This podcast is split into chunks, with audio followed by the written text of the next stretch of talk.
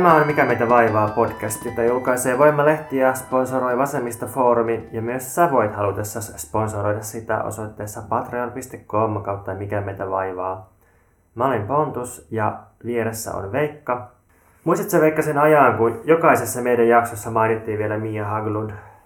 Nyt sitä ei ole mainittu yhtä usein ja oikeastaan mulla alkaa olla ikävä Miaa. Mä en tiedä mitä sille oikein kuuluu, mutta saataisikohan me jotenkin manattua se tänne mukaan podcastiin, että, että mitä jos sen nimen jotenkin toistaisi kolme kertaa, pitäisikö meidän kokeilla silleen, jos mä lasken vaikka kolme, silleen yksi, kaksi, kolme. Mia Haglund, Mia Haglund, Mia Haglund. Ei mitään efektiä, ei, ei todellakaan. Pitäisikö meidän kehittää joku voimakkaampi manaus, että voitaisiko ottaa käyttöön toi sun uhrialttari tuolta nurkasta, siis toi millä sä yleensä palvot tuota Liv Strömqvistia, jos sen, sen voisi nyt modifioida tähän, tähän tarkoitukseen. Mitäs kaikkea meidän pitäisi laittaa tähän, tähän alttarille, että me saatais Mia paikalle. Et ainakin kuva laiskiaisesta ja äh, pullos kumppaa tietysti. Sitten Pierre Bourdieu ja Beverly Skeksin kootut teokset. Ehkä kristallikruunu. Tietysti Plantagen lahjakortti. Ähm, suklaalaku ja paljettimekko. Napolilaista pizzaa paksulla pohjalla. Sitten päälle tryffeliöljyä aika paljon. Sori, että mä vähän tahrin tätä sun alttaria. Toivottavasti ei haittaa. Sitten sit vielä joku puheenaihe, jolla me saatais, kun tää kaikki sijoittua yhteen. Tuleeko sulle mieleen joku sellainen puheenaihe? Mä luulen, että Mia voisi ehkä saada tänne, jos me puhuttais tulevaisuudesta, koska Mia inhoaa kaikkea tukkaisuutta. Niin, tulevaisuus on sellainen freesiä. Mhm. Okei, aloitetaan rituaali. No hei, mä oon täällä. Mukavaa. Uh. Vähän Yllätys. hienoa, että se Joo, toimii lopulta. Kyllä, ihanaa. Piti vaan olla tarkempi. Joo, siis tää alttari on aika mässy. Joo, sua on kaivettu tässä monesta suunnasta. Mitä kuuluu, Mia? Haa, ää, ihan hyvää. Älä Joo. valehtele. Okei, ihan hirveetä. Ää, Sä ilmestyt tästä portaaliaukosta silleen, että vittu ei. saatana. Niin. Oliko huono hetki, kun me imaistiin sut tänne vai? Eikö se oli itse asiassa oli täydellinen hetki, koska mä olin niinku tekemässä mun inhokkipuuhia, eli mm. kaikkea ää, hallintoon ja tällaisen niinku kuittien, viime vuoden kuittien ää, tilittämiseen ja jotenkin niinku kaikkea tällaiseen, missä mä oon siis erittäin huono, mikä on erittäin tunkkaista puuhaa. Että sehän on tosiaan niinku menneisyyteen niin, katsomista. menneisyyttä, joo. Joo. Niin, niin tämä oli siis täydellinen tällainen imaisu ää, johonkin ihan toiseen ulottuvuuteen. Ihanaa, että oot täällä. Siis tota, tosiaan meillä ei ole kauheasti niinku... No on, tai on ollut kyllä vieraita tässä jonkun, joissakin jaksoissa joskus, mutta Muun muassa viime jaksossa Tuomas Levalin oli vieraana, tai oikeastaan sä olit Tuomaksen vieraana, ja mua ei ollut ollenkaan. niin. Eikö se ollut kutsuttu? Mä siis mietin sitä. Ei. Mä voin, voin kertoa sitten behind the scenes, kun oli tää Tuomas Nevalinen juttu, että se sanoi, että joo, että mä mietin sun ja Pontuksen välillä, mutta mä ajattelin, että Pontus on ehkä ujompi. No, mutta se oli ihan oikeassa. Mä niin, niin oli, ja siis Pontus itse sanoi, että se oli ihan fanipoika ollakseen siinä. Joo, mä olisin niin sähän et ollut yhtään fanipoikaa. todellakaan. Ei. Musta sitä oli ihana kuunnella, se oli tosi cute. Mm. Cute. Joo, niinpä. Semmonen Sokrates ja hänen jalanpesijänsä. Musta oli hienoa, että Tuomas korjasi sun liian akateemista kielenkäyttöä silleen populäärimmäksi. Ne piti vähän yrittää. Mutta tota, Miahan on täällä, siis tota, no tietenkin ehkä sen takia, että Mia on kiva. Mm. Sitten myös sen takia tavallaan, että Mia on ehdolla eurovaaleissa, mutta mut me ei aiota puhua siitä, vaan me aiotaan puhua ehkä enemmän maailmasta ja tulevaisuudesta. Mutta tota, uh, niin, Yksi, syy, yksi syy on myös se, että Mia on mun kollega työstökieltäytyjen liitosta. Mm, Kyllä, mutta siis mä niinku ajattelen silleen, että Mia on semmonen niinku, yksi semmoinen tulevaisuuden orakkeli-ihminen, jo- jolla on kiinnostavia ajatuksia liittyen moniin niinku eri teemoihin, jotka kiinnostaa, niinku just vaikka vapaa-liikkuvuuskysymykset. Jotenkin sä oot musta usein niinku sanonut kiinnostavia asioita niinku seksuaalisuus- ja sukupuoli- ja feminismikysymyksistä. Ja sitten vielä tietty, te molemmat olette niinku sen työn kautta vähän niin kuin profiloituneet myös semmoisiksi vastakarva-asiantuntijoiksi, että te ette ole niitä niin kuin Sitran tyyppejä, mutta Sitra voi ehkä haluta kuunnella teitä. Tai silleen, niistä musta olisi hauska vaan puhua Juvailla niin tulevaisuudesta, Mm. eikä jumittaa menneisyydessä. Siis mä rakastan tätä oraakkelinimitystä. Mm. Voisin Joo. laittaa sen CV. Se olisi ehkä myös käyntikortti. Niin, todellakin. Titteli. Joo. Voisi olla aika Oraakkeli. psykedeellinen käyntikortti sulla. Joo. Joo. Mm. Joo, ja siis täytyy sanoa, että oot mun tietääkseni ainoa ehdokas koskaan, joka on tehnyt vaalikampanjaa teemalla Rajat auki. Niin tästä suuri myönnytys tai siis myönteisyysmerkki. Toivottavasti et viimeinen kuitenkaan. No ei, toivottavasti monet vielä tästä lähtee tota, ää, esittämään. Mutta me tullaan varmaan puhua siitäkin asiasta, mutta mä tota, ajattelin tämmöistä vähän niin kuin alustavaa jaottua, että me voitaisiin puhua jotenkin niin kuin eka seksistä suhteista, seksuaalisuudesta ja niiden tulevaisuudesta, koska me tehtiin yksi seksijakso.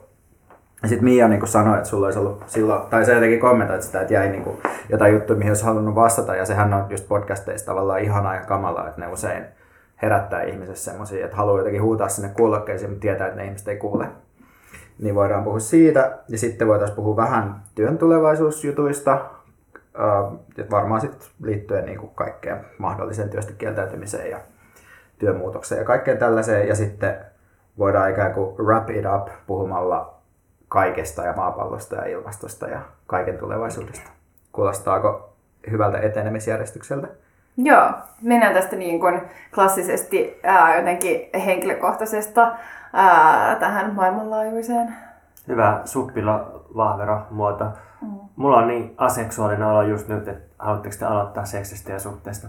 Joo, Joo mullahan niin se oma seksielämäni on tietysti huikeaa, niin voin aloittaa siitä. Niin Mut siis- itsehän mä oon ää, tällä hetkellä tota, Volsel-vaiheessa, eli tällaisessa voluntary celibacy ää, vaiheessa. Mutta Eikö silloin just kannata puhua siitä, Joo, jos, joo. ei, niin kuin, jos on sellainen etäinen suhde siihen, että, mm. että silloin tulee mietittyä asiaa ja niin kuin silloin on tarvetta. Tai en tiedä onko, mutta tota, Mm. niin. Siitä puhemista puute. niin.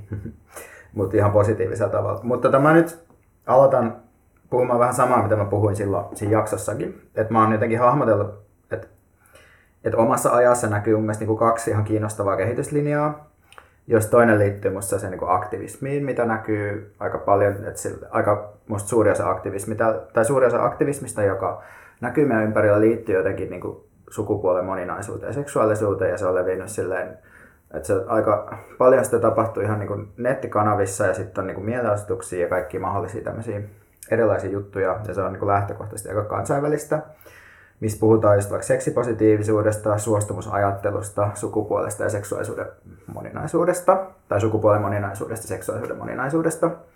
Ja sitten toisaalta samaan aikaan seksi globaalisti vähenee, Ja sitten mä oon niinku miettinyt, että mihin tämä niinku voi liittyä, niin musta jotenkin ehkä semmoiseen yleiseen elämänolojen stressitäyteyteen, sit siihen, että keho, keho on niinku eri tavoin meidän kuvakulttuurissa ja myös niinku työssä instrumentalisoitu. Ja ihmiset on tosi tietoisia niiden kehoista ja niinku kehonormeista. Ja niinku intiimeinäkin hetkenä jotenkin helposti ainakin itse mietin jotenkin sitä oman kehon niinku esitettävyyttä ja semmoista, niin kuin, että tavallaan on tosi semmoinen niin ristiriitainen vähän niin kuin objekti-subjektisuhde niin kuin omaan kehoon myös.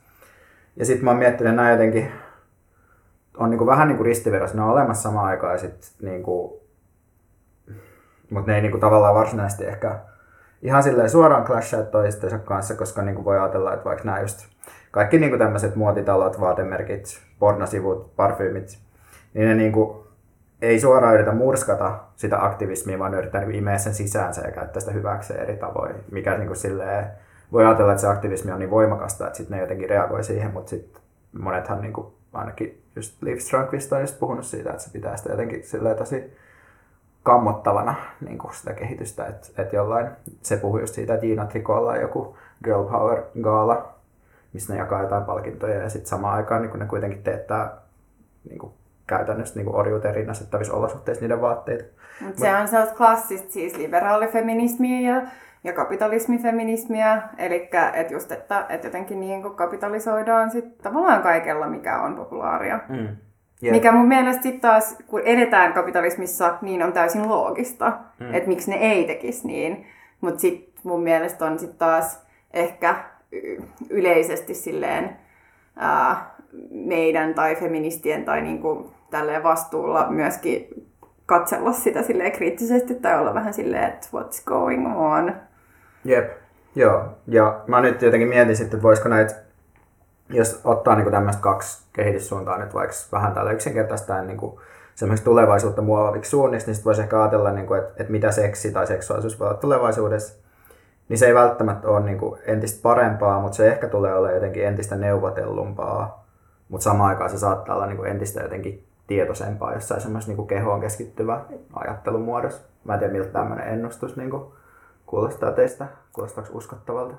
No, mä oon ehkä hahmotellut äh, tavallaan just tätä ähm, tämänhetkistä jotenkin niin kuin, miltä, äh, minkälaista niin kuin seksi on ähm, jotenkin suhteiden ulkopuolella tai tällaisten niin kuin vakiintuneiden kumppanuuksien ulkopuolella niin sellaisena tietynlaisena ähm, emootioiden tai niin kuin tunteiden kriisinä äh, ja, ja just silleen valtasuhteiden ja tunteiden kriisinä, äh, koska, koska just tuntuu siltä, että ähm, että just niin kuin sä sanoit, että jotenkin niin kuin ihmiset, että, että me ei eletä missään tällaisessa niin kuin just super tavallaan seksipositiivisessa ää, aikakaudessa ainakaan ehkä tavallaan meidän jotenkin silleen siinä niissä piireissä, missä me liikutaan tai jotenkin niin kuin siinä kokemusympäristössä, ää, vaan enemmän sille tuntuu siltä, että, että jotenkin just niin kuin sä sanoit, että kaikki on vähän silleen yliväsyneitä jotenkin kaikkeen ja sitten se tuntuu sellaiselta niin kuin lisäleijeriltä kaiken päälle, että sitten sit, tätäkin pitäisi vielä niin kuin jotenkin miettiä, että sitten on helpompi, niin kuin mä itsekin teen tällä hetkellä, olla vain silleen, että okei, että et ei, että mä niin kuin että jotenkin otan askeleen niin pois tavallaan tästä, ettei mun tarvitse edes miettiä sitä. Mutta mut just se, että et jotenkin se, että miten niin kun tunteet kuitenkin aina kuuluu seksiin, vaikka sen ei tarvitse olla rakkautta. Sen ei tarvitse niin olla romanttista rakkautta, mutta mut se, se vaatii kuitenkin niin jonkinlaista silleen tunteiden läpikäymistä. Ää, ja, ja sitten tämä on mun mielestä sellainen jotenkin niin kuin valtakamppailu, missä, mi, mitä ei ole hirveästi sanotettu tai jotenkin mitä ei ole hirveästi niin kuin käsitelty vielä. Että just tämä, että et, et ei ole niin kuin halua tai jaksamista ää, jotenkin lähteä sellaiseen vastavuoroiseen tunteiden niin kuin huomioon ottamiseen, käsittelyyn, ää, mitä, mitä nykyään ehkä ihmiset myös vaatii niin kuin seksikumppanilta, Ähm, koska meillä on muutenkin tavallaan vähän sellainen niin kuin tunteiden tai emootioiden tai että ihmiset alkaa vaatia enemmän muilta, mikä on tavallaan hyvä asia. Mutta sitten taas toisaalta niin kuin isot vaatimukset väsyttää, kun niitä tulee joka paikasta. Saatteko se nyt yhtään kiinni, mitä joo, mä ajan? Tämä on joo, joo, vähän tota, huonosti selitetty. Onko tässä nyt jotenkin toisaalta semmoinen kuvio, että, että kauheasti puhutaan seksistä ja seksin ää, niin suostumuksista seksiin ja seksin neuvottelemisesta ja tiedostamisesta, mutta sitten sit ehkä vähemmän puhutaan noista tunteista ja niiden käsittelystä siinä, mutta sitten tavallaan sikäli kun niistä puhutaan, niin sitten se koko asia muuttuu monimutkaisemmaksi sitä, sitä mukaan ja jotenkin tämmöinen häilyvyys, että Mm. Niin, ja sitten kyllä mä niin kuin ainakin itse saan tosta silleen kiinni, että musta kuitenkin seksiä helposti esitetään, tai ne tunteet ikään kuin ulkoistetaan aika paljon meidän niin kuin, tavoista puhua seksistä. Et sitten niin kuin, sitä pidetään jotenkin ehkä vähän niin kuin vanha-aikaisena usein semmoista, että, että just että pitäisi pystyä vaan niin kuin, erottaa ne tunteet jonnekin muualle ja sitten vaan niin kuin, panna ja jotenkin samaan aikaan olla tietty niin kuin, huomioiva ja niin kuin, lähestyä sitä sellaisena sopimuksena, että se on sellainen sopimusneuvottelujuttu, eikä siinä ole välttämättä kyse semmoista niin kuin, siteistä ihmisten välillä. Et siinä mielessä toi on tosi hyvä, hyvä pointti ja ehkä tuo vähän jotain lisää niin kuin siihen seksi, diskurssiin, koska mulla itselleni se on ainakin hyvin niin kuin, tunteellista puuhaa aina. Joo, mm, ja siis musta tähän liittyy selkeästi myös sellainen niin kuin, valta, ää, jotenkin leijeri tai dimensio tähän päälle, koska kyllähän sä aina annat sun valtaa pois, kun sä niin kuin annat itsestäsi jotain tunteellisesti. Mm. Ää, ja just tavallaan senkin niin kuin neuvotteleminen, että, että minkälainen valtadynamiikka siinä on niiden tavallaan ää, osallistujien välillä. Ja, ja jotenkin se, että et, et muutenkin tuntuu siltä, että että et on niinku vähemmän valtaa yhteiskunnallisesti. Tai siis just silleen, että et kun kaikki on niin epävarmaa, niin kuin toimeentulo on epävarmaa ja ää, asuminen on epävarmaa ja jotenkin niinku kaikki, kaikki nämä, niin sitten vielä se, että sun, sun pitää niinku antaa jotain tavallaan tällaista omaa, omaa valtaa pois siinä, että sä niinku asetat itse tavallaan haavoittuvaiseksi tuollaisessa tilanteessa että se niinku pystyy hyväksyä jos jotenkin siinä romanttisessa suhteessa, koska siinä sulla on niinku jonkinlainen ehkä, tai siis sä voit niinku ajatella, että okei, että, että teillä on jonkinlainen sopimus jostain pysyvyydestä, mutta jos seksi haluaa harrastaa sen ulkopuolella, niin sit siinä tavallaan tulee kuitenkin sellainen iso epävarmuustekijä. Ja musta tuntuu, että se on monille esteenä, että ei niinku vaan jotenkin jaksa käydä läpi jotenkin sellaista ää, niin neuvottelua tai ylipäätään sellaista kohtaamista, mitä se vaatii. Mutta sitten taas mun mielestä just niinku tulevaisuudesta on sellainen asia, mikä pitäisi olla niin paljon enemmän kaiken keskiössä, just tämä kohtaaminen. Siis niin kuin kaikilla jotenkin eri, eri tasoilla. että sekä niin kuin ystävyyksissä ja siis niin kaikenlaisissa projekteissa tai mitä tekee ja silleen, että et, et me osataan jotenkin silleen kohdata toisiamme. Mm. Ää... Tuo kuulostaa yhtä aikaa musta tosi hyvältä ja tärkeältä ja sitten toisaalta siltä, että et niin kuin, niin kuin tuota sanoit, että kaikilla elämän alueilla asiat muuttuu epävarmemmaksi ja, ja tulee enemmän vaatimuksia, niin sitten tavallaan tuntuu, että myös niin kuin suhteiden ja seksin harrastaminen muuttuu entistä vaativammaksi tai, tai monimutkaisemmaksi. Ja, ja se, että jos, jos niin kuin pitää tehdä kaasti, nähdä kaasti vaivaa, että pääsee töihin tai, tai niin kuin pääsee yliopistoon tai, tai hoitaa jotain someprofiilia, niin sitten vastaavasti pitää nähdä kaasti vaivaa, että, että saa niin kuin, harrastettua wholesome seksiä, jossa on kaikki jotenkin neuvoteltu. Ja siis en tarkoita, että asiat oikeasti on näin, mutta siis, siis ne puhettavat seksistä helposti tuo mieleen sellaisen, että, että niin kauhean vaiva tässä koko jutussa. Kun itse kuitenkin ajattelisin, että hyvä seksissuhde ei ole niin kuin, että kyllä sen pitäisi niin kuin tukea kaikkea muuta, mitä tekee. Et en mä ehkä sit, musta se neuvottelu ja kaikki semmoinen niin kuin, tavallaan mahdollistaa ehkä sen, että se on jotenkin sillä vakaa mm. se suhde. Tai sillä, että, että en mä ajattele sitä välttämättä tai mä ymmärrän, että miksi se kuulostaa vaativalta, että jos mm. puhutaan niin kuin just kauheasti, että pitäisi tehdä jotain työtä tai jotain tällaista niin kuin sen eteen sen asian, mutta... Mut niin, tässä on ehkä semmoinen kaksinaisuus niin kuin muutenkin, että, että kun nykyään puhutaan kanssa siitä, että, että hyvän parisuhteen eteen vaikka pitää nähdä vaivaa ja niin kuin se on kovaa työtä ja näin, niin sitten tavallaan toi on niin kuin hyvä ja tavallaan se on totta, että et se on tosi hyvä, että ihmiset oikeasti puhuu enemmän ja niin näkee vaivaa ja tiedostaa, mutta samaan aikaan se puhetapa vähän ärsyttää mua, koska siinä on semmoinen, että et no, että parisuhdekin on nyt sitten tosi kovaa työtä ja suorittamista ja siinä on niin tämmöinen lista vaatimuksia ja jotenkin yhtä aikaa niin hyvä asia ja sitten jotenkin taas semmoinen uusi raskaus layer elämässä. Niin, musta just se, että jotenkin jos siitä irrottaisi sen tavallaan suorittamisen mm. ja enemmän näkisi sen just niin kuin kohtaamisena. Mm. Ää, jota... Tai jotain ehkä just parempia metaforia tai niin. Tapoja kuvata sitä. Nimenomaan, koska Joo. onhan se siis Joo. jotain, se on niin kuin, tosi just niin voimaannuttavaa ja siistiä ja ihanaa. Ja mun mielestä myös seksi on niin kuin työkalu siihen, että me oikeasti päästään tavallaan sellaisesta niin kuin, äh, instan kuvamaailma utopioista oikeasti sellaisiin niin kuin uudenlaisiin suhteisiin, koska kyllä musta on niin kuin ihanaa selata vaikka kaikki kehopositiivisuus ja jotenkin tällaisia yeah, instatilejä.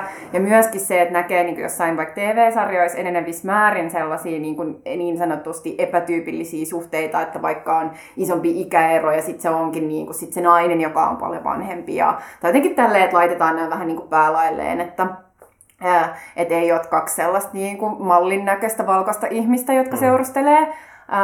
Mutta sitten kun, se, kun menee tavallaan, kun ei meidän todellisuus ole sitä vielä. Että ei se niinku vaan ole sitä, siis suuressa luokassa. Että totta kai niinku on ihmisiä niidenkin, jotka seurustelee, jotka on niinku NS silleen epätyypillisempiä. Mutta tota, mut tavallaan, että et, et sä voi olettaa, että tavallaan se, se niinku jotenkin sellainen vapaa, ihana ää, maailma, mitä jossain instassa voi olla, että sit kun sä meet tavallaan nyt tähän yhteiskuntaan, että sut kohdattaisiin niinku samalla tavalla just jotenkin silleen avoimesti ja, ja vailla jotenkin sellaisia tietynlaisia kauneus, ää, ihanteita tai seksikkyysihanteita, mm, niin, niin just jotenkin se, että et, et, et siinkin pitää olla, tai jotenkin silleen, että me päästään niihin, niin pitää just olla jotain strategioita, että miten mm. tavallaan... Mutta mä toivoisin siis, että ihmiset harrastaisi enemmän seksiä, vaikka me nyt on tälleen vol- volselina tässä. Mutta tota, mut joo, musta se, se, se tekisi niinku ihmisille hyvää, kyllä. No, mä voisin kertoa tässä eräänlaisesta seksikokemuksesta, joka ei, tai en, en mä tiedä, onko, onko niinku kai se on seksikokemus. Mä nimittäin äh, kokeilin puhtaasti tieteellisessä mielessä tätä podcastia varten, niin Tieteellisessä mielessä. kyllä, äh, hän, siis virtuaali, reaali, virtuaali reality, virtuaalitodellisuuden pornoa. Ihana uusi Gonzo-ulottuvuus Tätä- tähän podcastiin. Sä et ole puhunut sun seksuaalisuudesta juurikaan aikaisemmin. Nyt, nyt mä avaudun mun seksuaalisuudesta. Nimittäin mä oon mainostanut tässä, suositellut tässä podcastissa tota PlayStation VR, eli semmoista VR-kypärää, joka laitetaan päähän ja sitten ollaan siellä niinku jossakin. Ja Se on silleen, niinku, että se on pikkusen kämäinen, niin kuvalaatu on mitä sattuu, mutta, mutta siinä on tosi voimakas siellä olemisen tuntu. Ja tota, siinä on tosiaan kamera, joka jäljittää pääliikkeitä ja sitten tota, gyroskooppianturit, että siinä niin voi katsoa ympärilleen 360 astetta siinä virtuaalimaailmassa. Ja sitten mä niin aika monta viikkoa sain pelata siellä, niin kun mä tajusin, että, että niin, että tälläkin medialla on niin se kaikkein paras sovellus niin kaikilla teknologialla, niin tietenkin porno. Että pitää sitä kokeilla sitten. Ja sitten mä muuroin Pornhubista pari semmoista VR-videota. Ja sitten kun mä ensimmäisen kerran niin olin sellaisessa videossa läsnä, niin se oli tosi intensiivinen kokemus. Ja sitten kun siinä tuli niin vastaan henkilö käveli portaita alas, ja sitten jotenkin niin pystyi katsomaan sitä sille syvyysvaikutelmalla eri, vähän eri puolilta, niin, niin kuin sydän alkoi hakata sille ihan eri tavalla kuin jos olisi katsonut tavallista pornoa.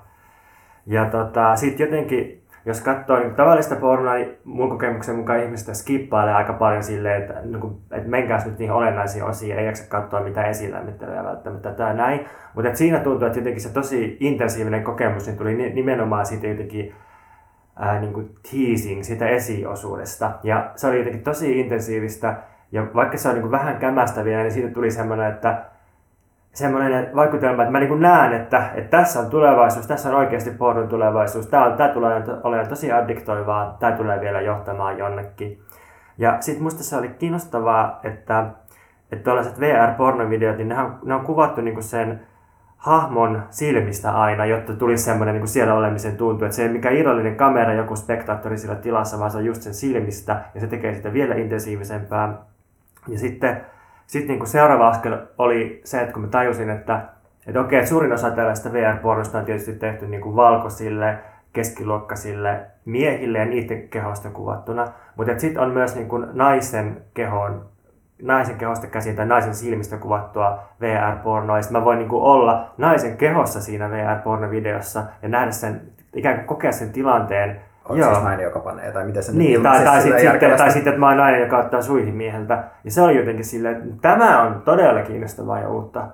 Ja sitten sit samaan aikaan tuli myös semmoinen, että että tämä on myös tosi niin kuin hukkaan menevä teknologia, koska, koska tämä on niin, niin kuin normatiivista ja niin kuin näkee, että suurin osa tästä on tuotettu just tällaisille ja niin kuin tälleen tämä varmaan tulee menemään. Samalla tavalla kuin Slushissa, niin ne, ne tota, sijoittajat, jotka siellä pitää valtaa tai, tai joiden ongelmia ne kaikki startupit ratkaisee, niin on, on niin kuin tietynlaisia valkoisia hyvätuloisia sismiehen samalla VR-pornossa, niin se, se, niin kuin, ne kehot, joita se palvelee, niin ne on niin kuin tietynlaisia heteromiehiä lähinnä, mutta jotenkin siinä ärsyttää se, että tässä on niin kuin valtava potentiaali, mutta sit, nyt tällä hetkellä se toteutuu tällä tavalla, mutta kiinnostaa nähdä, että mihin tämä vielä vie meidät.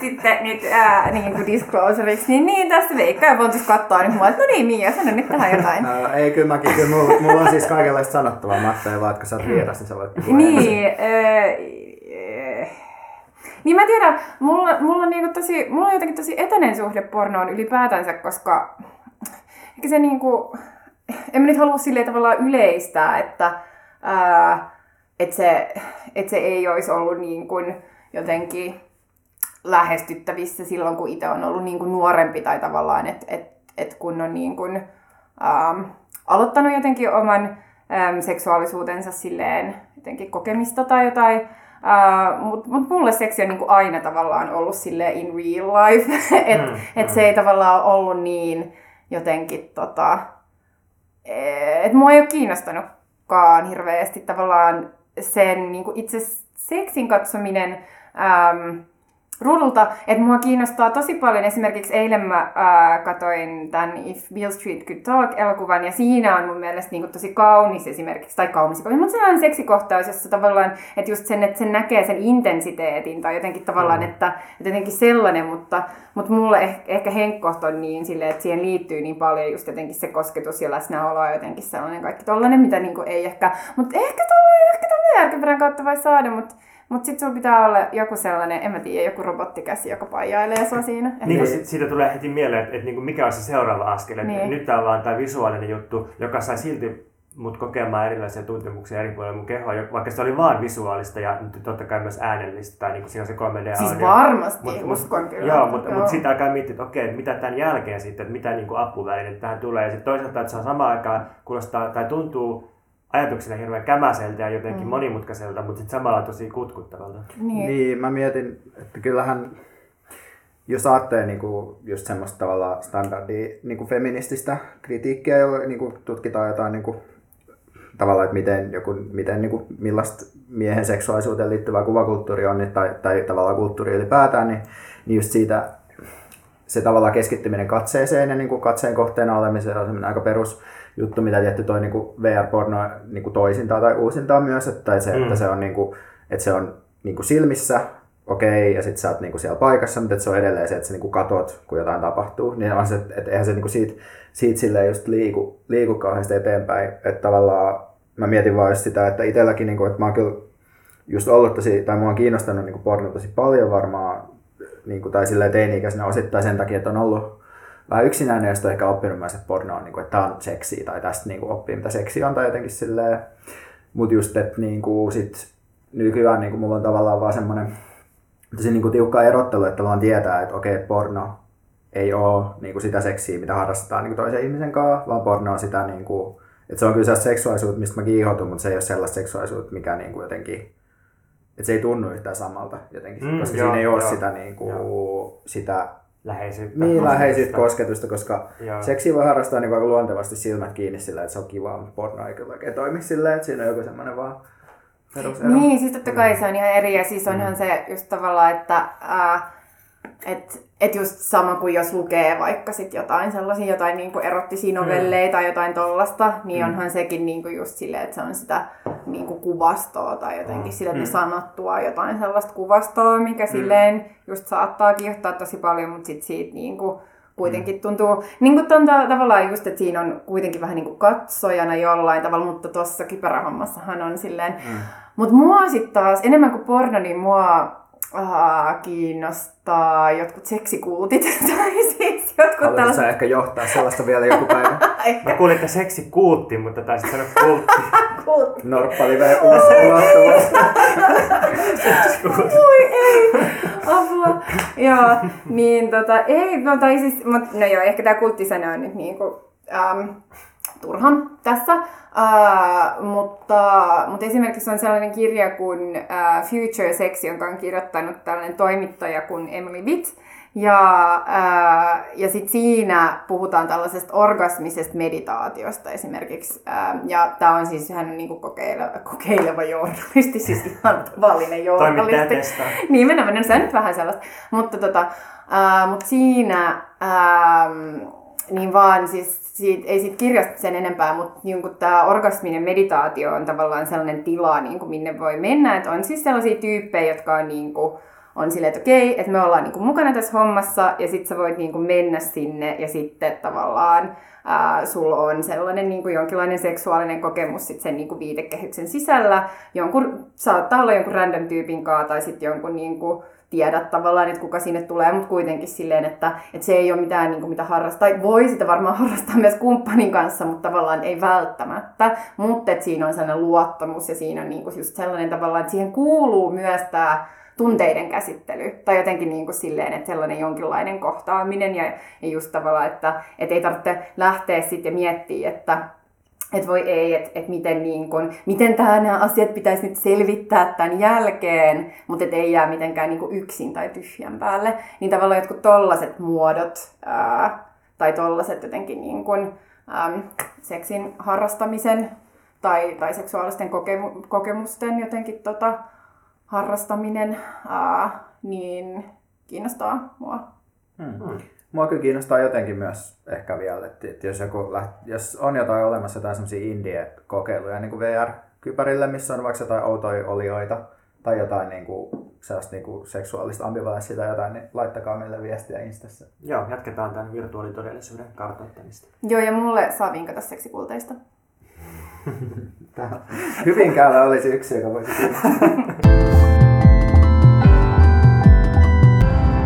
Nyt on seksin tulevaisuutta vähän rautettu, niin voidaan siirtyä kohti työn tulevaisuutta.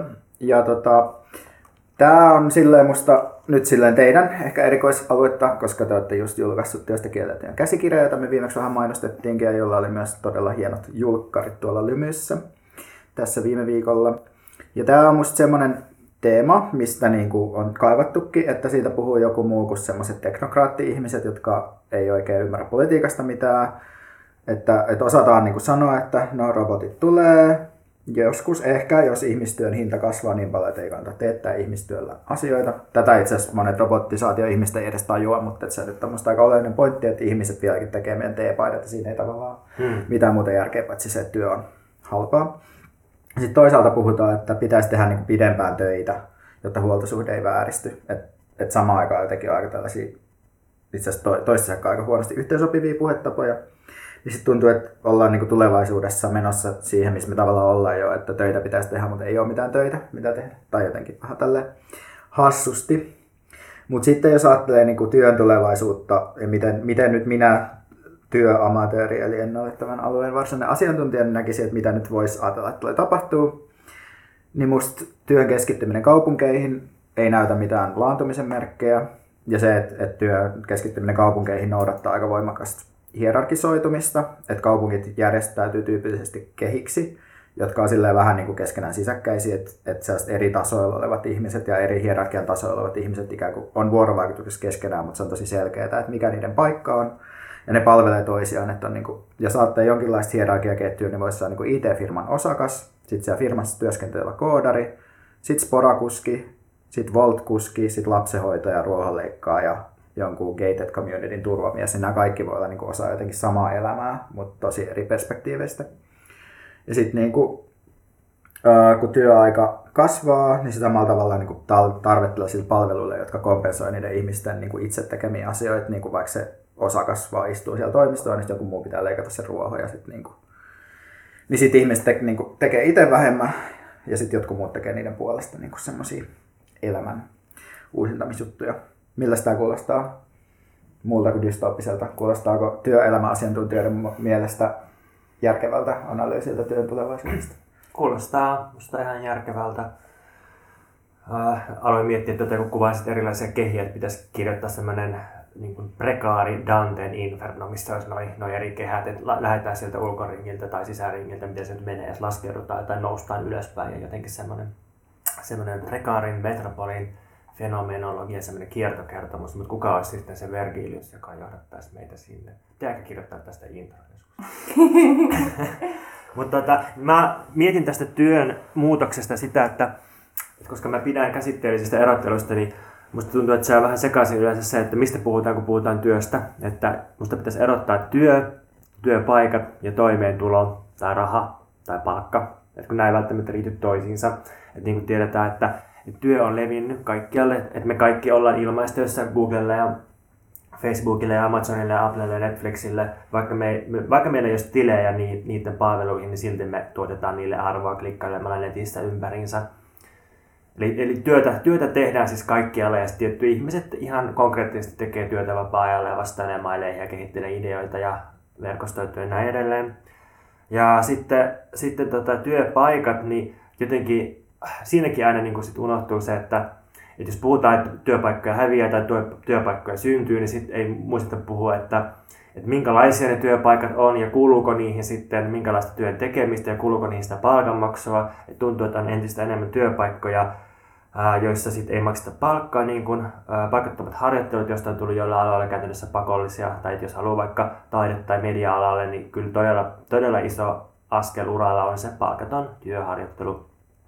Ja sitten taas toisaalta rahan, rahan saaminen, niin sekin on jollain tavalla irtaantunut näistä, että, että on niin työtä, josta ei saa rahaa, sitten toisaalta on mahdollista saada rahaa tekemättä työtä. Että jos katsoo, että miten Suomessakin ihmisten into sijoittaa on kasvanut ja sitten koko ajan julkaista entistä enemmän sijoitusoppaita ja on, on niin selvästi tämmöinen halu, halu saada rahaa tekemättä työtä, niin jotenkin nämä niin kuin irti kytkeytynyt toisistaan ja sitten sit aina jos niin mietitään sitä, että no viekö robotit meiltä työt, niin sitten sit niinku, tämä voisi ehkä purkaa näiden kolmen käsitteen kautta, että, että robotit ei varmasti vie meiltä työtä, koska niinku vaivaa ja kaikkea asioiden hoitamista, byrokratiaa ja hoivaa ja näin edelleen, sitä tulee aina riittämään.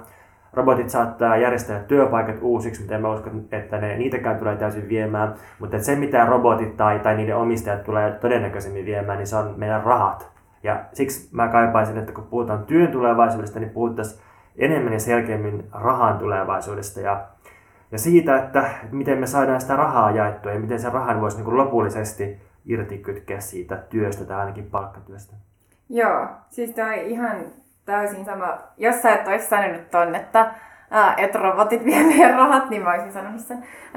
Että et just siis tämän niin toimentulon takaaminen ilman, että se on just kytköksissä palkkatyöhön, koska siis meiltähän niin kuin työstä kieltäytyjä liiton jotenkin jäseninä, niin kysytään tavallaan koko ajan just siltä, että no mitä sitten tehdään, tai että haluatteko, että, että meillä on tämä ihana ää, laiskiainen meidän niin kuin tällaisena toteemieläimenä, mutta, mutta kyllä laiskiainenkin tekee asioita.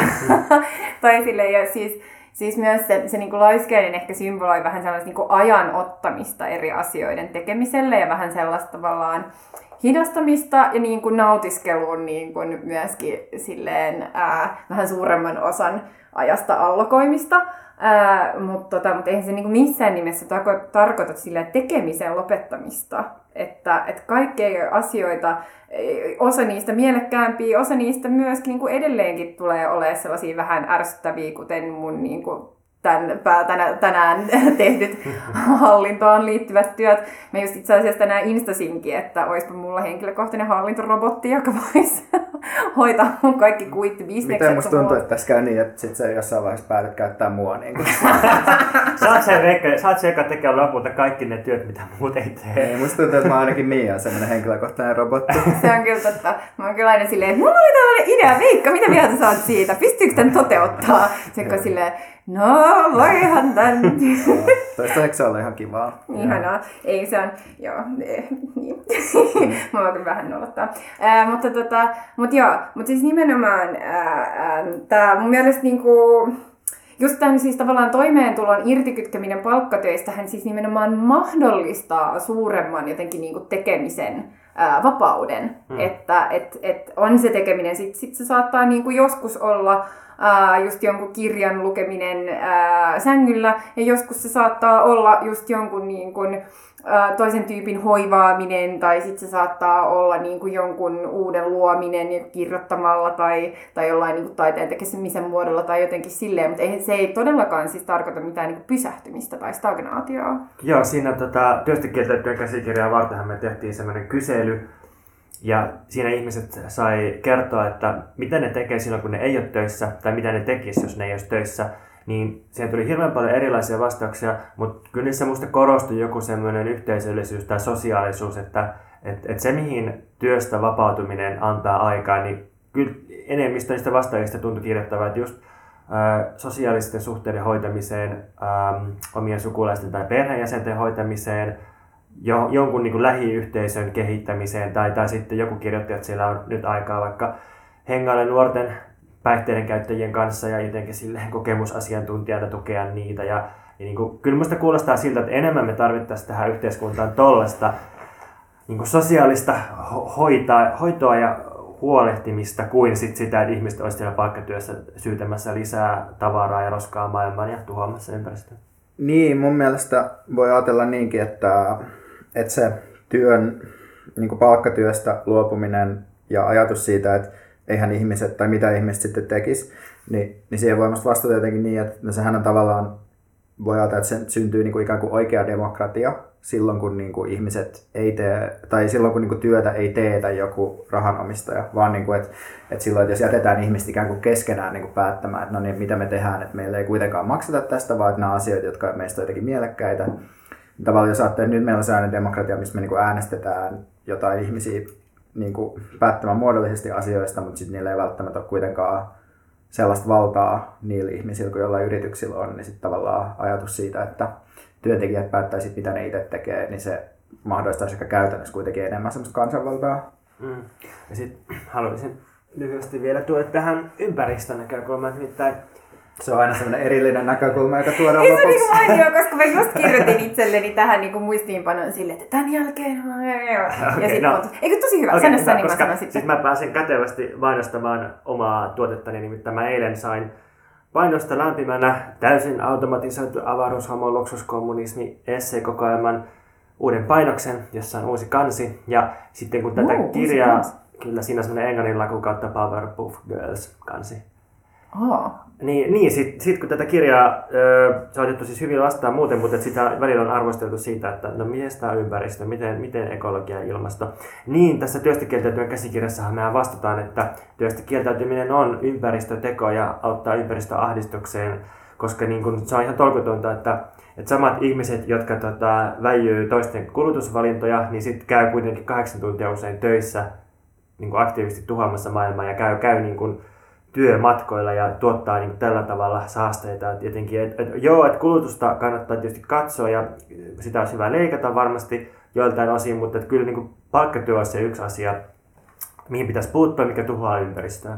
Joo, siis nimenomaan äh, tämä, niin kun, et se, koska palkkatyöhän on ähm, tällä hetkellä silleen myös täysin kytkeytynyt fossiilikapitalismiin äh, ja, ja väistämättä, että jos tavallaan se, se järjestelmä siis tukee niin kun, ähm, ilmaston tuhoamista sen sijaan, että se tukisi niin kun ilmastonmuutoksen hillintää, Ähm, ja, ja just se, että mahdollisuus niin tavallaan kieltäytyä osallistumasta täs, tähän on todella vaikeaa. Että just että tämä niin toinen asia, että jos tavallaan kytketään pois toimeentulon ja tuosta niin kuin palkkatyön vaatimuksesta, niin sitten just annetaan ihmisille myöskin enemmän autonomiaa olla osallistumatta niin kuin ilmastotuhoon. Ää, ja myöskin sille, että ei tarvitse ottaa vastaan mitään duuneja just jossain vaikka Tigerin kaltaisissa niin kuin, ää, muoviroska helvettiketjuissa, mm. niin silleen, mä omistan monia Tigerin tuotteita, tai silleen, että et tavallaan... Et, Taas meni yksi sponssimahdollisuus, oli perkele. Tämä oli nyt vain esimerkki siis silleen, ää, niin tota, ja, ja just jotenkin, että mä en halua siinä mielessä jeesustella, että todellakin itse osallistun tähän kaikkeen tällä hetkellä, ää, mutta mutta mut just se, että, että tavallaan meillä on tällä hetkellä tosi vaikea kieltäytyä niin kuin näistä, ja sitten se menee just siihen joihinkin niin kuin pienten asioiden kyttäämiseen, kun sitten taas jos olisi se mahdollisuus oikeasti, siis, että et siis työstä kieltäytyminen tai just tämän niin kuin, toimeentulon irrottaminen siitähän on tietynlainen niin kuin, tosi vahva lakkoase siinä mielessä, että me voidaan siis lakkoilla just tehdä niin kuin maailman suuri ilmastolakko esimerkiksi siinä, että ollaan se, että me ei haluta, me ei osallistuta tähän, että me ei haluta ää, tavallaan enää niin kuin päivääkään tukea tällaista järjestelmää, joka joka tota, just vaan kiihdyttää niin kuin ilmaston lämpenemistä, mutta tällä hetkellä meillä ei ole mahdollisuus tehdä sitä. Et kyllä se mun mielestä niin kuin on puhuvaa just se, että et vaikka nyt koululaisetkin on niin kuin vastaanottanut monilta ää, sediltä kritiikkiä siitä, että ne niin kuin lakkoilee koulusta, mutta musta se on just niin kuin kuvaavaa, että koululaiset voi kuitenkin silleen lakkoilla, koska niille ei ole kuitenkaan, se ei niin kuin aiheuta sellaista taloudellista ää, jonkinlaista niin kuin disruptioa, kun se jos vaikka niin kuin kaikki siivoojat menis ilmastolakkoon, tai kaikki bussikuskit menis ilmastolakkoon, tai kaikki ahtaajat menis ilmastolakkoon, Mm, tai joo. niin edespäin, niin silloinhan se niin kuin aiheuttaisi oikeasti tavallaan tällaista Joo. niin kuin suurempaa yhteiskunnallista jotenkin ää, pysähtymistä. Joo, toi on hyvä.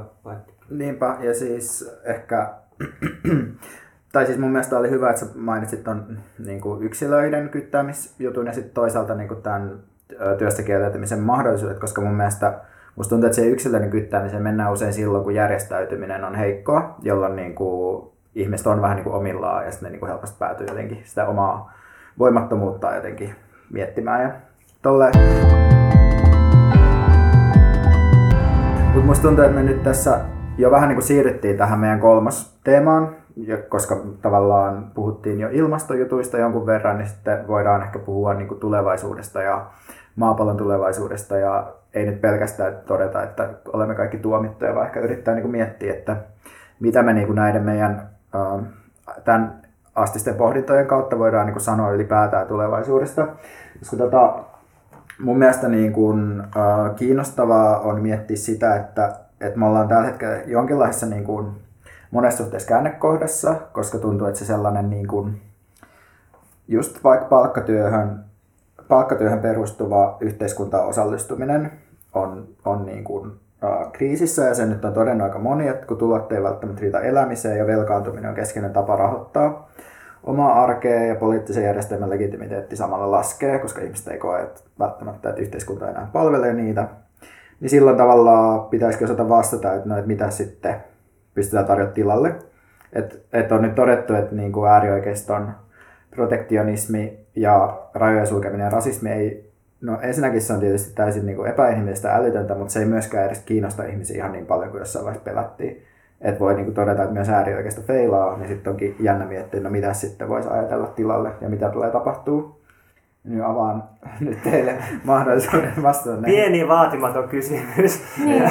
No siis tälleen vasemmistolaisena henkilönä, niin, niin mun mielestä se on, että et tässä, musta tässä olisi niinku tavallaan tällainen niin sanotusti tuhannen taalan paikka ää, vasemmistolle, jotenkin, koska, koska kuitenkin niinku uusliberalismi on ehkä suurimmassa kriisissään, etenkin just niin kuin ilmasto, ää, ilmastonmuutoksen tilan niin akuuttiuden takia, ähm, kuin mitä se on ollut tavallaan hörkoneen keksinnästä asti, että vaikka siis uudisliberalismi tai on silleen, kapitalismi on keksinyt itseään monta kertaa uudelleen ja uudelleen, mutta mun mielestä tällä hetkellä me ollaan sellaisessa tilassa, jossa meillä olisi ehkä mahdollisesti, jos me vaan pystytään siihen, niin kuin mahdollisuus keksiä jotain muuta, ää, koska kyllä se niin kuin kapitalismi tällä hetkellä ja sen niin kuin voimat tekee parhaansa siinä keksiäkseen itseään tällä hetkellä niin kuin vähän, vähän uudelleen.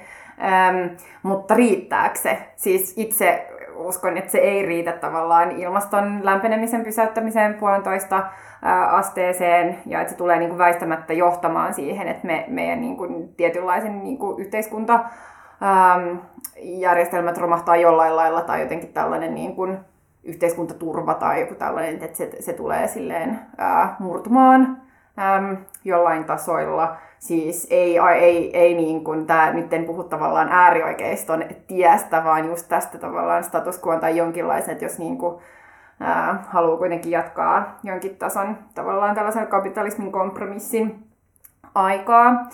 Ähm, mutta sitten taas on vähän silleen, että et mä en tiedä, että ollaanko me niinku valmiita, että osataanko me oikeasti tehdä sitä, että osataanko me tavallaan puhutella ihmisiä tarpeeksi hyvin, että et, et olisi tavallaan tässä tilanteessa niin kuin mahdollisuus saada tarpeeksi ää, vahvoja liittolaisuuksia oikeasti tekemään niin kuin tarpeeksi isoja jotenkin yhteiskunnallisia muutoksia. Siis mä toivon, että on näin, mutta mä en ole niin. niin. Mm.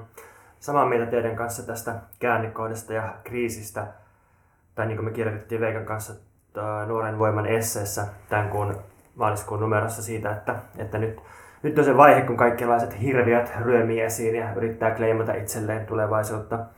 Niin sit jos miettii, että minkälaisia jakolinjoja nyt sitten kulkee ja kenen välillä voisi olla liittolaisuuksia, niin, niin tota, ää, Sitra pyysi mua kommentoimaan niiden tulevaisuusbarometria, joka julkaistiin tulevaisuuspäivänä ensimmäinen ää, tätä kuuta eli maaliskuuta. Ja kävin sitten siellä videohaastattelussa kommentoimassa sitä ja sitten kun myyrisin tota tulevaisuus kyselyn tuloksia, niin sieltä tuli jotenkin aika selkeästi semmoinen, että, uh, että tulevaisuus, niin kuin, monet asiat tulevaisuudessa koetaan uhkana, ja, ja tota, just, ja just tää sellaisessa tilanteessa, jossa me ollaan tavallaan rikkaampia kuin koskaan, niin siitä me koetaan niin hirveätä uhkaa tulevaisuudessa. Ja sitten jos katsoo, että miten ne uhan ja pelon kokemukset suhteessa tulevaisuuteen, niin miten ne, miten ne jakautuu eri ihmisryhmien välillä, niin tuossa barometriaineistossa oli aika, aika kiinnostavaa ja ei mitenkään yllättävää, että että vähiten omaan tulevaisuuteensa luottaa pienituloiset. Pienituloiset ää, katsoo vähiten, että niillä on mahdollisuutta muuttaa omaa tulevaisuuttaan.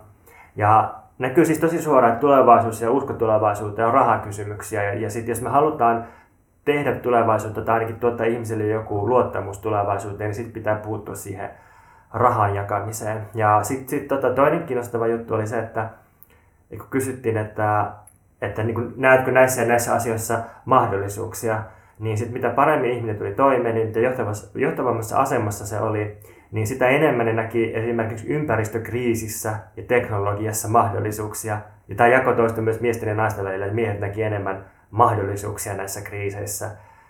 Ja tota, no, tulevaisuus on siis myös valta- ja sukupuolikysymys tällä tavalla. Ja, Ja tota, ei tätä barometria musta oikein muuten voi lukea kuin sillä tavalla, että, että tulevaisuus on Suomessakin jakautunut tosi epätasaisesti. Ja, ja niille ihmisille, jotka on hyvin toimeentulevia, äh, ehkä yrittäjiä, joka tapauksessa korkeammassa asemassa ja miehiä, niin niillä ihmisillä on siis enemmän tulevaisuutta käsillään. Niin, tässä mä voisin myös just tuoda tämän tota, äh, matkustamisen ja, ja niin kuin globaali jotenkin liikkuvuuden mahdollisuuden, ulottuvuuden myös tuohon, että se, sekin kytkeytyy tähän, että, että me, me tavallaan tällaisena jonkinlaisena kuitenkin länsimaalaisena eliittinä, niin meillä on niin kuin ihan tavallaan eri mahdollisuudet myös ilmaston sitä vaatiessa muuttaa jonnekin muualle tai muuttaa niin kuin tietyllä lailla meidän elintapoja. Et esimerkiksi niin kuin suomalaisena pääsee, onko se 78 maahan ää, ilman viisumia maailmassa,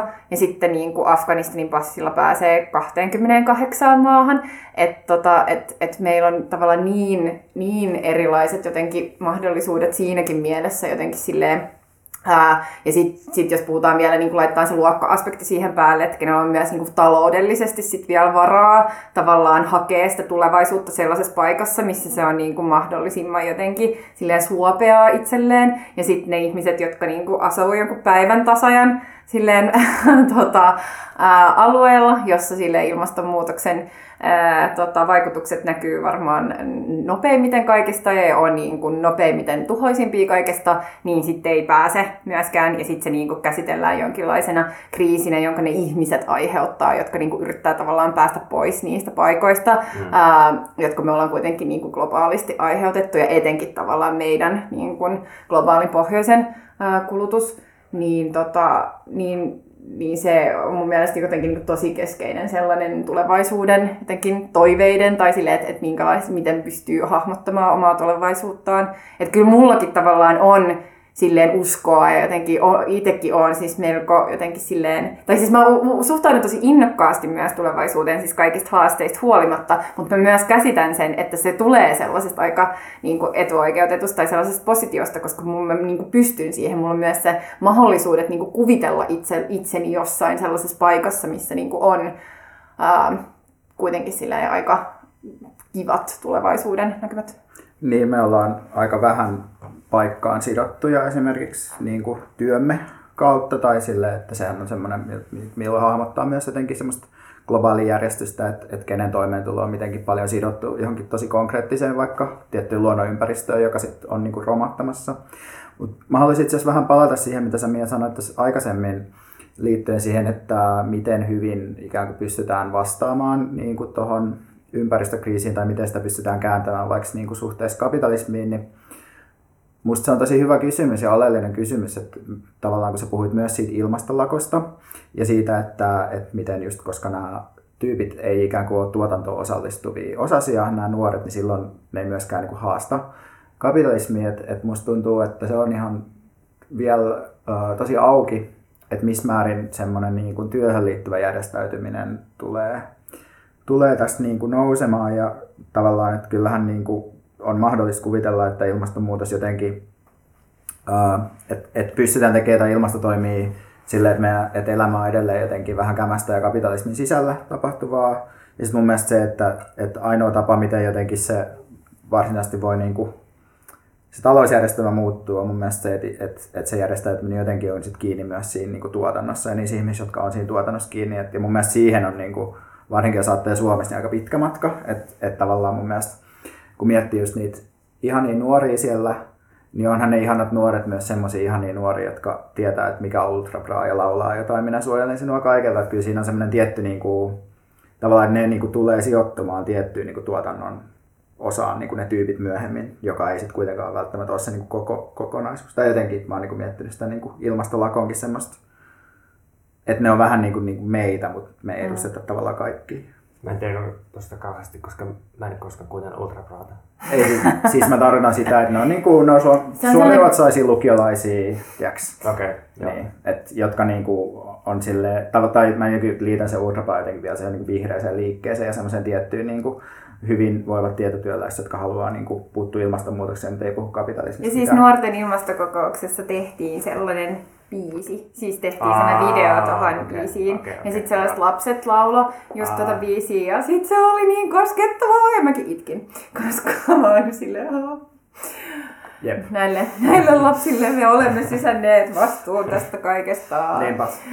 Joo. Joo, mutta siis mun mielestä just uh, mun mielestä niinku keskeistä on, että, että me jotenkin saadaan siis tavallaan tällaisia liittolaisuuksia luotua, on kyllä niin kuin myöskin jotenkin luokka-aspektin tuominen mukaan jotenkin kaikkiin erilaisiin liikkeisiin ja sitten myös sen, sen silleen, että et, et me jotenkin siis just vaan liittoudutaan nimenomaan yhteen. Siis kaikki, jotka niin kuin kamppailee tavallaan paremman hoivan puolesta, kaikki, jotka kamppailee just ilmaston puolesta, kaikki feministit, antirasistit, niin kuin näin edespäin ja näin edespäin, mutta just silleen, että et, niin kuin mahdollisimman just laajoja tavallaan tällaisia, mutta mut, mut kuitenkin, että se talous pitää saada siihen niin kuin kytkettyä mukaan näihin kaikkiin, että me ollaan vielä ehkä vähän sellaisella Musta me niinku, ehkä vähän murroksessa siinä, että et, et jotenkin, että kamppailut perustuisi ainoastaan tai niinku tosi laajasti pelkästään identiteettiin, mutta silleen, että meidän pitäisi vielä niinku ottaa se pari askelta vielä eteenpäin.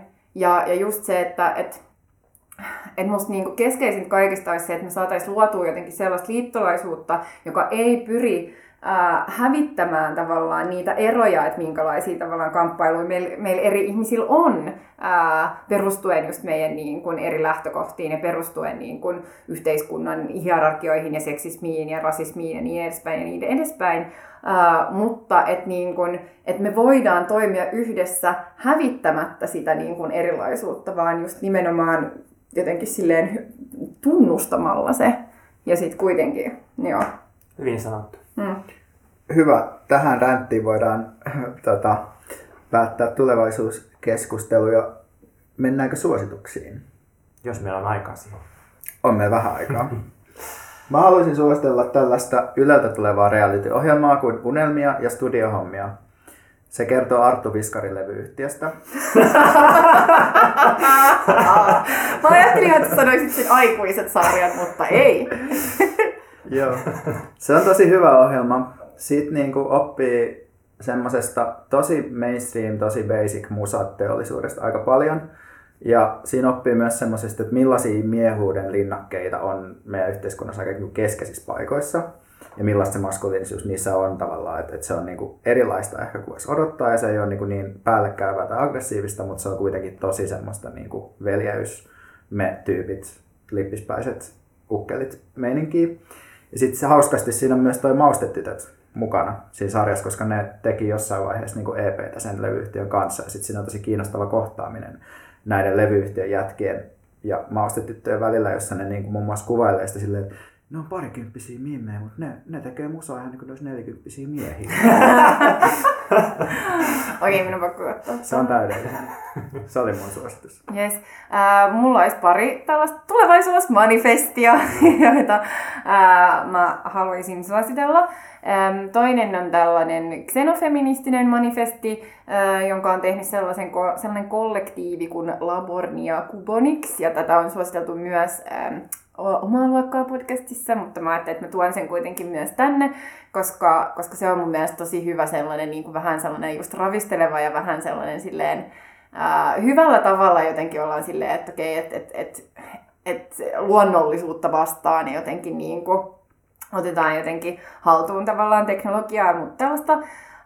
Ja sitten toinen ehkä vähän silleen, miten mä sanoisin, helpompi lukuinen, tai jotenkin silleen, että ei se siis ole vaikea toi xenofeministinen manifesti, mutta se on enemmän ehkä sellainen vähän herättelevä ja on vähän silleen, haa, haa, että niinku asioita, mitä ei välttämättä ole niin paljon kelaillut, tai sille tuo ehkä vähän uusia käsitteitä ja tollaista, mutta sitten tällainen itse asiassa nyt naisten päivänä tänä vuonna julkaistu äh, Feminism for the 99%, äh, jonka on tehnyt äh, Cynthia Arussa, Francis, Nancy Fraser ja Titti äh, Bhattacharya. Ja se sitten taas on tällainen just tavallaan, mistä mä niin kuin, puhuin tuosta äh, aikaisemmin just tavallaan tällaisten niin kuin, liittolaisuuksien ja lakkojen ja jotenkin tällaisen niin kuin, tuomisen yhteen. Ähm, yhteiskunnan muuttamiseksi ja myöskin sen, että et, et jotenkin että feminismin on oltava ää, antikapitalistista ja ekososialistista ja antirasistista ollakseen feminismiä. Se on ehkä sen niin kuin, manifestin ytimessä. Ja kannattaa myös lukaista kummu.infosta käännetty haastattelu tältä. Mikä sen tyypin nimi nyt toi sanoppas sieltä se Joo, äh, Simsia äh, Arussa. Arus. Kyllä. No niin, mä en Näin halunnut sanoa, koska mä ajattelin, että se menee päin persettä kuitenkin. Okei, mä haluaisin suositella yhtä kirjaa ja kahta tapahtumaa. Uh, mä olin viime yönä Kustantajan Kosmoksen nelivuotissynttäreillä ja sitten mä sain sieltä käteeni uuden tuoreen Arsi Alinuksen romaanin nimeltään Villa Alpha. Ja sitten uh, ehkä jotain kertoa siitä, että sitten kun mä palasin sieltä bileistä, niin sitten mä luin sen yön aikana sen tota kirjan, koska se oli musta niin hyvä. Ja tosiaan semmoinen disclaimer, että on, on niin sama kustantaja, eli Eli tota, on, on niin hirveän puolueellinen suosittelemaan sitä kirjaa, mutta että se kertoo sellaisesta elämyspuistosta, jossa varakkaat ihmiset voi maksaa siitä, että ne voi palata ikään kuin lukioon tai, tai vähän niin kuin semmoiseen Jenkki High School ympäristöön niin kuin nuoriksi jälleen ilman vastuita. Ja sitten siinä kirjassa musta on tosi kiinnostavaa, että se on kirjoitettu tarkoituksellisen huonolla tyylillä. Että se on jonkunlainen suuri semmoinen Saska Saarikoski parodia. Että siinä on siis semmoinen, se, se päähahmo on semmoinen toimi, toimittaja, joka soluttautuu tänne niin kuin tiukasti varjeltuun elämyspuistoon. Ja, ja sitten se on just semmoinen niin kuin, valkoinen keskiluokkainen heteromies, joka korostaa sitä, että miten se on niin kuin totuutta puolustava vallan vahtikoira. Ja se, se menee ihan hervottomaksi se parodia välillä. Ja, no, mutta ehkä vähän sulatella vielä ja miettiä, että onko tämä nyt, niin kuin, onko tämä nyt liian ironinen tai jotenkin, mi- miten, tämä on tosi vaikea saada otetta, mutta että jotain siinä, siinä tota, kirjassa ja erityisesti sen kielessä on. Ja, ja tota, haluaisin, että Saska lukisi sen ja kertoa sitä, mitä mieltä se on tästä kirjasta. Mutta sitten tapahtumat. Ensinnäkin tietysti Mikä meitä vaivaa live podcast 29. maaliskuuta kello 6 illalla Lymystä, Pengerkatu 6 Helsingissä. Facebookista jos etsii live Mikä meitä vaivaa löytyy eventti. Ja sitten toinen on tietysti Ilmastomarssi 2, joka on lauantaina 6. huhtikuuta Helsingissä kahdelta lähtee Senaatin torilla liikkeelle. Ja siitä on tarkoitus tulla Suomen historian suurin ympäristömielenosoitus. Katsotaan, onnistuuko. Joo, ja lähettäkää meille kysymyksiä vaikka Instassa, mikä meitä vaivaa sinne liveen, niin me vastataan kysymyksiin. Ja sitten kiitos Mia tosi paljon, että olit vieraana. Hei, kiitos kun kutsuitte. Tämä oli siis niin täydellinen tällainen ihana pläjäys äh, tämän mun kamalan kuittien etsiskely aamupäivän jälkeen. Kiitos. Todella mukava ja energistä ja tulevaisuuden uskoista ja tuntuu, että vähän kevättä rinnassa myös ja työstä kieltäytymistä erityisesti. Ja Mia voi kuulla lisää omaa luokkaa podcastissa. Jeps. Omaa luokkaa.